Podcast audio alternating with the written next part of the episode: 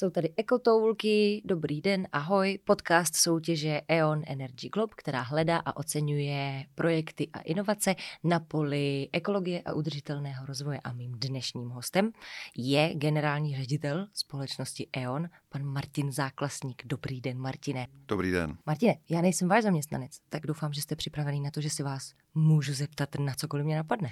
Jak se máte? Já se mám velmi dobře i v téhle těžké době a přeju taky všem divákům, aby se měli dobře nejenom proto, aby nechytli covid, ale aby se měli dobře a zvládali to i psychicky, protože mám pocit, že tím, jak už to trvá skoro rok, tak ta zátěž je větší v ty psychické, v ty, v ty, v ty psychické oblasti, v té psychické rovině. To máte naprostou pravdu, to je. Uh, E.ON pořádá E.ON Energy Globe tuhle soutěž už 13. rokem. A uh, slyšel jste za tu dobu takový názor, že uh, vlastně E.ON Energy Globe je dost o tom, že ty projekty přináší často projekty, které radí, jak šetřit s energiemi a že si tím vlastně E.ON trošku může řezat, jak se tak říká, pod sebou větev? Hmm. To skutečně v těch počátcích, u kterých, u kterých teda já jsem nebyl, to musím přiznat, já jsem ten projekt zdědil po svém předchůdci a velmi se mi líbil, ale v počátcích tam skutečně přesně tyhle otázky byly. Byly tam dokonce až jakoby výtky stylem, proč to pro boha děláte, teď přece vy radíte zákazníkům, jak šetřit a tím si řežete biznis. Ale zajímavé je, že dneska už je vidět ten posun po těch 13 letech, že už dneska to nikdo nechápe jako opatření proti biznesu, ale chápe to jako něco, co je prostě široký společenský téma a o čem je dobrý mluvit. A upřímně, pokud tomu zákazníkovi neporadím já, jak má jít a ujít pořádný kus cesty na ty cestě k ekologii, no tak mu to poradí někdo jiný. Čili dneska je to prakticky hygiena. Hmm, to máte pravdu, to je, to je vlastně pravda. A uh, proč jste vlastně přišli? Proč E.ON přišel do Česka s touhle soutěží? To je, to je velice hezká otázka. Jak jsem už naznačil, já jsem ji zdědil po svém předchůdci, který mm. byl Němec, nebo je stále Němec, a velký vizionář. A samozřejmě v Německu ta témata udržitelnosti a ekologie rezonovala dřív. A on to prostě správně odhadl a před těmi 13 lety tu myšlenku přinesl do Čech. A Zase, když se podíváme retrospektivně zpátky na těch posledních 13 let, tak je zajímavé, že na začátku to byly desítky projektů.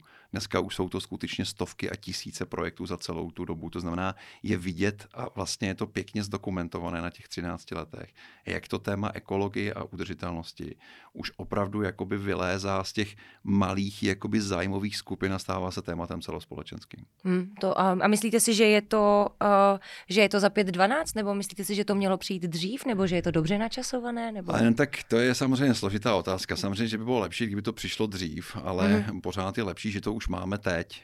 Co je podle mě podstatný je, že na tom COVID nic nezměnil. Já jsem osobně mm. se obával, že COVID posune eh, prostě priority vnímání problému trošku někam jinam a on to, co se týká udržitelnosti, neudělal. Ale když se podíváte na to, jak uvažuje Evropská komise, jak uvažuje česká vláda s různými prostě fondy na, na obnovu ekonomiky, modernizačními fondy a tak dále, mm-hmm. tak skutečně chápe to, že prostě po odezní té ekonomické krize nebudeme chtít prostě renesanci uhlí, ale že prostě budeme chtít tu ekonomiku jinou a, a prostě více udržitelnou. Doufejme, že to ještě vydrží české vládě.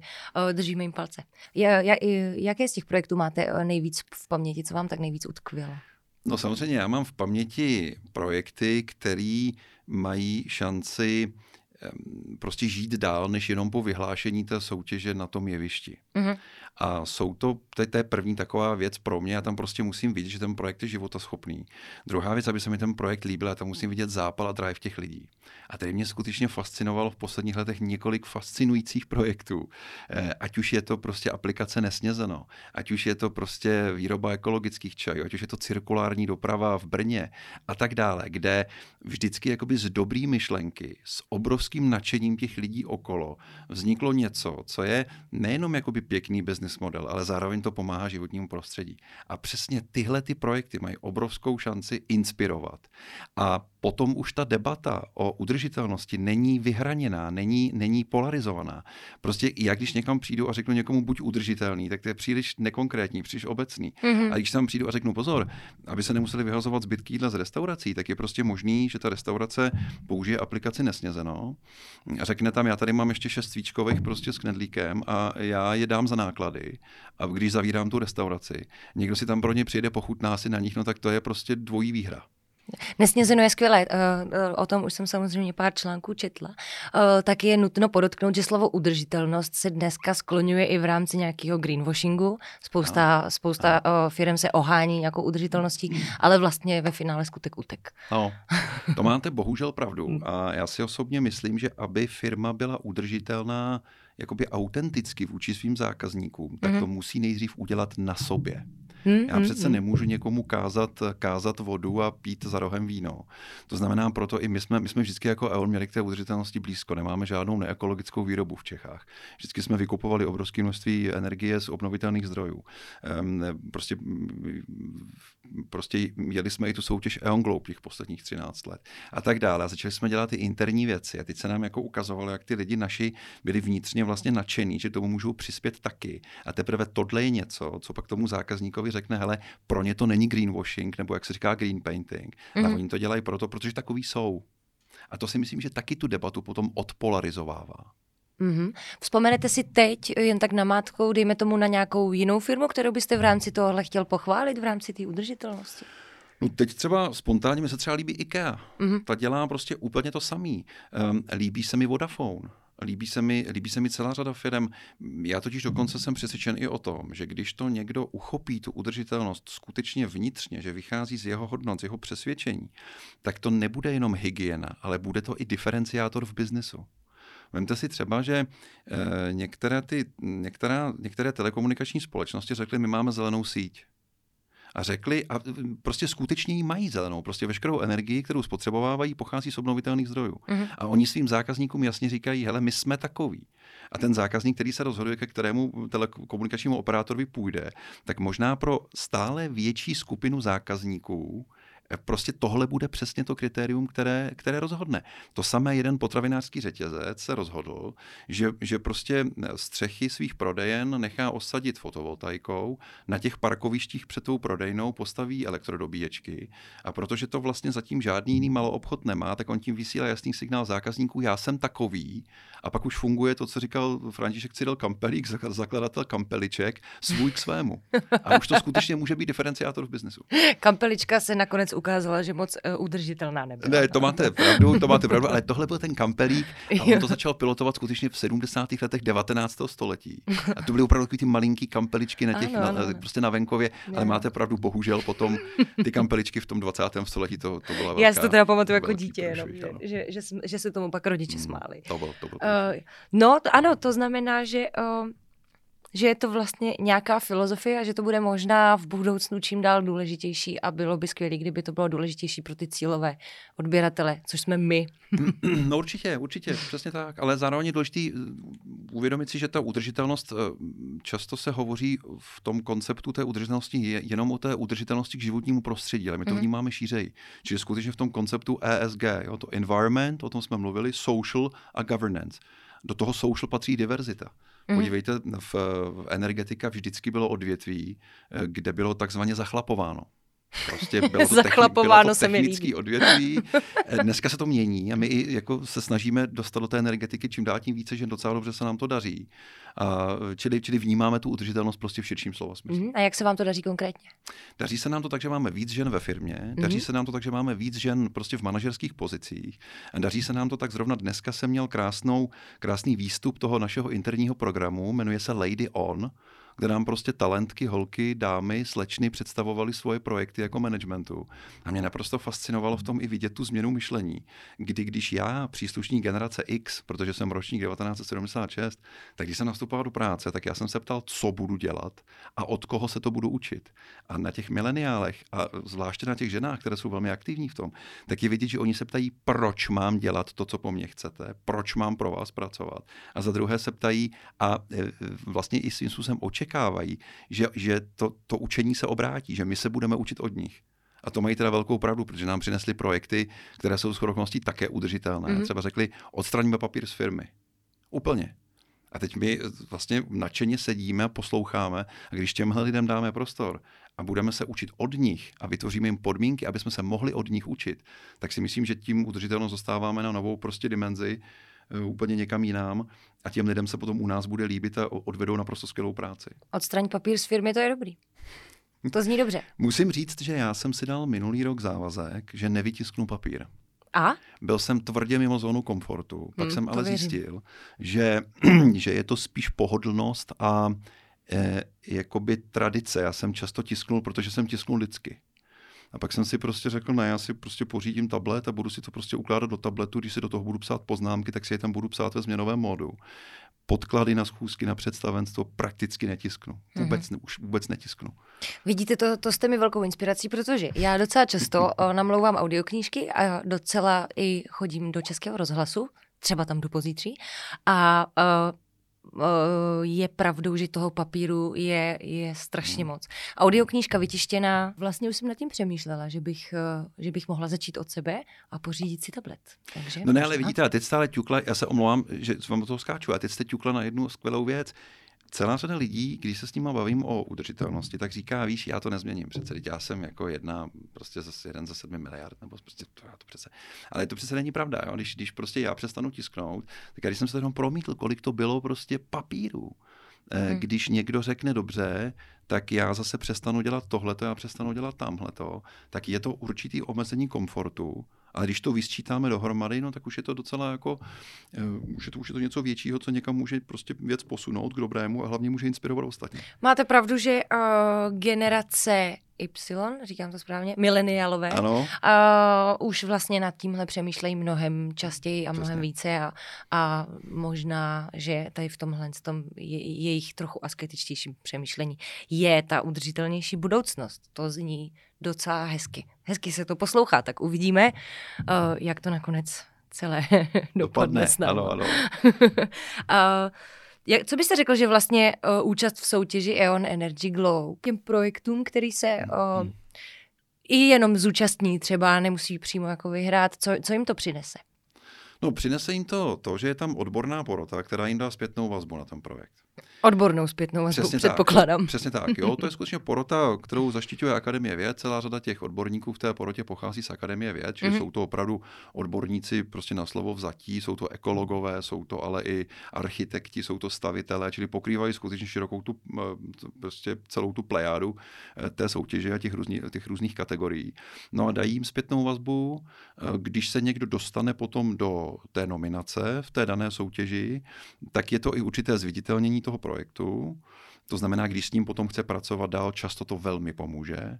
No a když potom zvítězí, tak samozřejmě kromě nějaké ceny, my jsme loni třeba s jedním z, s jedním z partnerů eh, tam dávali i takový jakoby startupový program, že prostě on prošel, eh, ten vítězný projekt prošel prostě takovým coachingem, eh, kde, kde byl seznámen prostě s různými možnostmi financování pro větší rozjezd toho projektu a tak dále.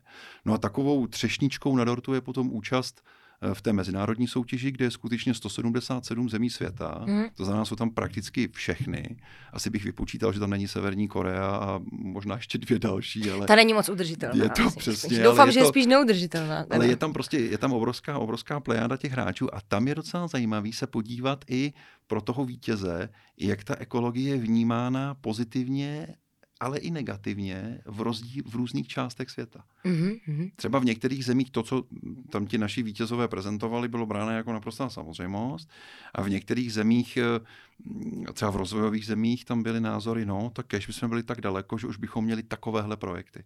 Takže i tomu vítězovi to dá, řekněme, určitý nadhled uh-huh a rozhled i prostě, co se děje ve světě. Co se děje ve světě. V tomhle tom, Jak si vlastně Češi vedou v takhle uh, rozmanité konkurenci světové? Já si myslím, že si vedou velmi dobře. My jsme se tam, eh, my jsme, my to každý rok sledujeme a myslím si, že jsme z hlediska mindsetu a z hlediska vědomí, uh, že se prostě musí něco v oblasti udržitelnosti dělat a z hlediska pokroku v těch věcech, já si myslím, že jsme opravdu velmi blízko tomu, co bych řekl, světová špička. Topu tomu topu. Jsme v topu, jo. jak by řekli. Jsme v topu a to, a to i třeba tako, taková drobnost, jako že prostě u nás nikdo nebude diskutovat prostě pro většinu lidí třeba třídění odpadů samozřejmě. Hmm. Jo, jsou země samozřejmě, které jsou i z ekonomických důvodů prostě v úplně jiné vývojové fázi a vlastně říkají, jo, to by bylo krásný, kdyby taky jsme u nás třídili, ale u nás je teďka problém, aby vůbec jako všechny děti si najdly. No, vlastně. Tak eh, vlastně i to dá potom ale jinou perspektivu. Mm-mm. I, I vlastně ta účast v té soutěži může někam docela rychleji posunout, než kdyby No, se jí neúčastnili. přesně ano. to je pravda. Projekty v EZE jsou uh, řazeny do několika kategorií, tak schválně řekněte mi, která je třeba vaše nejoblíbenější. No, to já nemám nejoblíbenější kategorii. Já mám vždycky nejoblíbenější projekt, pro který já hlasuju a kterému držím palec. Pro mě to zařazení do té konkrétní kategorie není tak směrodatné. Já chci Mhm. mm-hmm. vidět pěkný projekt, který má přesah, který může inspirovat nás, ale i ostatní. Chci vidět projekt, který má drive. Eh, Mě třeba nadchlo prostě u jednoho toho projektu byl, byl kluka holka prostě mm, strašně mladý, který eh, uvažovali tak, tak naprosto jako jakoby nespoutaně, nesvázaně. Řekli si, no tak co tak, my máme každý na Facebooku, a nevím, 500 kontaktů, no tak, tak to na ně šoupneme a, a vlastně otestujeme to.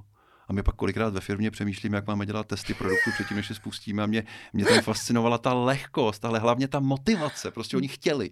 Oni tak strašně chtěli, jak se ten projekt povedl. To je hezký, to je, to je, to je fakt hezký. A je třeba nějaký projekt, u kterého byste si řekl, tohle chci domů a uh, skutečně to pak zrealizoval? Byl tam ten projekt eh, té mikroelektrárny, malé elektrárny. Ano, ten jsem- tady byl před Ano, vámi. ano, ano, ano. To samozřejmě asi zase není tak úplně malá elektrárna, že bych si ji vzal sebou domů. Ano, tahle elektrárna, s touhle mikroelektrárnou tady byl vlastně pan Mašťuch před vámi dneska a mluvil velmi odborně, a byl to vodopád odbor, od, odborných slov a věd a, a, um, mě vlastně jediný, co napadlo, že se ho zeptám, je, jak je to velký. No, víte, na tom je fascinující. Já samozřejmě nebudu schopen um, replikovat ten vodopád slov, protože tomu To tak nebude nikdy. odborně jako kolega Maščuk nerozumím. Ale eh, mě na tom fascinovalo to, že tím se vlastně ta energetika vrací tam, kde začínala. Protože Hmm. po, po, po, řekněme, počátku komerčního rozšiřování elektrické energie nebyly obrovské elektrárny a tlusté dráty, ale v zásadě existovaly městské malé elektrárny, nebo i velké továrny měly svoje vlastní elektrárny. Mhm. A teprve potom s tou velkou výstavbou vlastně toho, toho vysokonapěťového vedení se vlastně říkalo, tak pojďme to koncentrovat, prostě udělejme velké elektrárny, většinou u uhelných zdrojů. To znamená ta decentralizace, která byla na počátku elektřiny, nebo na počátku, řekněme, toho komerčního využití elektrické energie, tak se nejdřív centralizovala, aby se vlastně po mnoha a mnoha letech zase decentralizovala. Decentralizovala. Čili kdyby na Zemi přilétl Marťan a srovnával by stav roku 1920 a dneska, což je právě prostě, řekněme, jedno století, tak by si říkal, teď se vlastně nic nezměnilo. A to znamená, že dejme tomu budoucnost energetiky. Já jsem teda energetik amatér, což se od hereček asi nejspíš uh, očekává. Uh, myslíte si, že budoucnost té energetiky je v nějaké lokálnosti? No určitě. Jo. Je přesně v té lokálnosti, decentralizovanosti a je, je i v, v dekarbonizaci, prostě chceme logicky Hmm. postupně vystoupit z uhlí, eh, to znamená, chceme tu elektřinu mít čistou, chceme ji mít lokální, chceme ale ji logicky asi mít i digitalizovanou a prostě chceme, chceme se i obsloužit velice rychle prostě přes digitální kanály. Mhm. Takže tohle to si myslím zcela nepochybně, že je budoucnost, eh, budoucnost elektřiny. Mhm. A jak je na tom vlastně ten projekt, že si koncový uživatel může vybrat, jakou energii si zvolí? Jestli si zvolí energii vlastně čistou? Ano, ano, ano, ano, ano, jistě, jistě. To jsme spustili eh, v loňském roce. A, no tak to. A i na tom jsme viděli, že COVID sice vezme trochu pozornosti, protože prostě ať chceme nebo nechceme, tak nás zaměstnává všechny. Hmm. Ale zároveň jsme viděli, že prostě nepřebije ten vzrůstající zájem o udržitelnost. To znamená, my jsme říkali zákazníkům, zákazníci, my jsme sami o sobě udržitelní, my jsme ekologičtí, nemáme žádnou prostě neekologickou výrobu v České republice a chceme, chceme vlastně čím dál tím víc eh, přispět k tomu, aby rostl podíl zelené elektřiny v tom českém elektrickém mixu. Mhm. Ten je zatím někde okolo 13 až 15% což ve srovnání s Německem, kde je třeba 50 přes 50% je stále málo. A musí být ten podíl vyšší. A říkali jsme těm zákazníkům, chcete-li, pojďte nám s tím pomoct.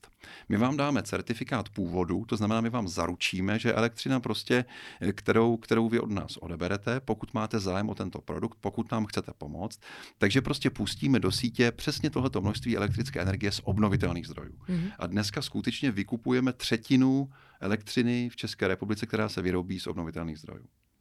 Hmm, to zní dobře. Bavili jsme se tady o tom, co, uh, co je, je pro přihlášené projekty, ale co je to pro samotný E.ON? Co, co to přináší samotnému E.ONu? Samotnému EONu to přináší taky inspiraci, co všechno je možné, ale nejenom inspiraci ve smyslu to, že je možné nějaký ekologický projekt uchopit a pracovat s ním a tak dále, ale i třeba inspiraci v tom způsobu práce. Já už jsem hovořil o tom, o těch dvou mladých nadšencích, kteří prostě vymysleli aplikaci, která pomáhá a dokonce se z ní stává postupně v průběhu času velice úspěšný obchodní model. A pro mě je to vždycky takové trknutí, říkám si pro boha, tak když to jakoby dali klub s holkou, prostě kterým bylo mm, něco málo přes 20, no tak pro boha přece takovýhle způsob myšlení, takovýhle způsob práce přece my můžeme dělat taky.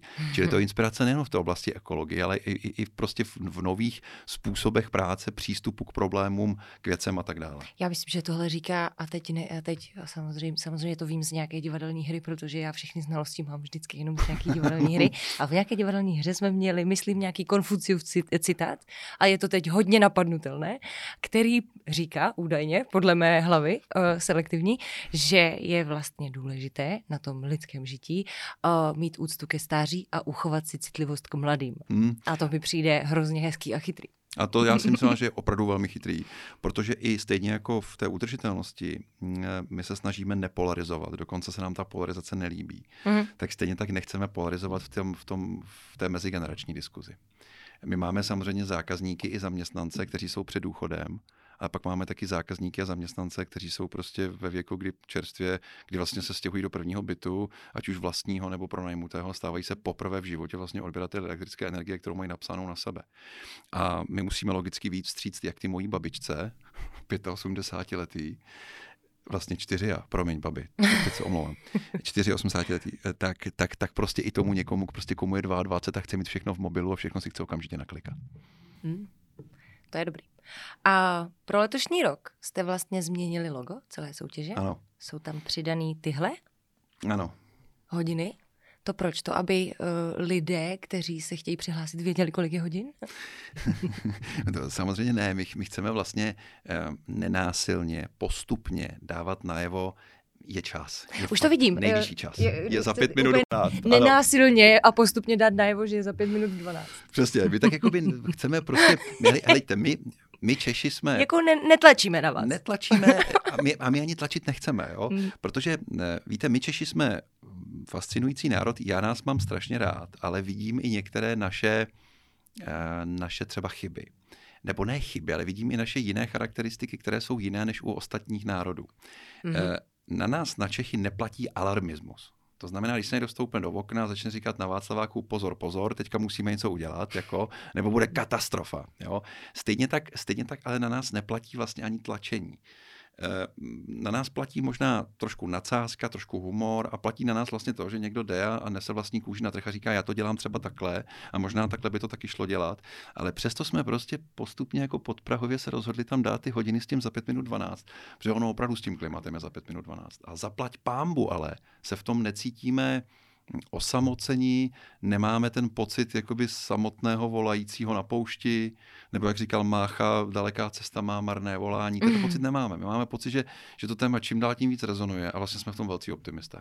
Ale letos asi nechystáte žádný krásný ceremoniál někde v, čisti, v čističce o, nebo o, v nějakém jiném krásném objektu? No, velmi dobrý dotaz. My jsme loni natočili to předávání měli jsme asi dvě hodiny před tím, kdy už bychom to nenatočili.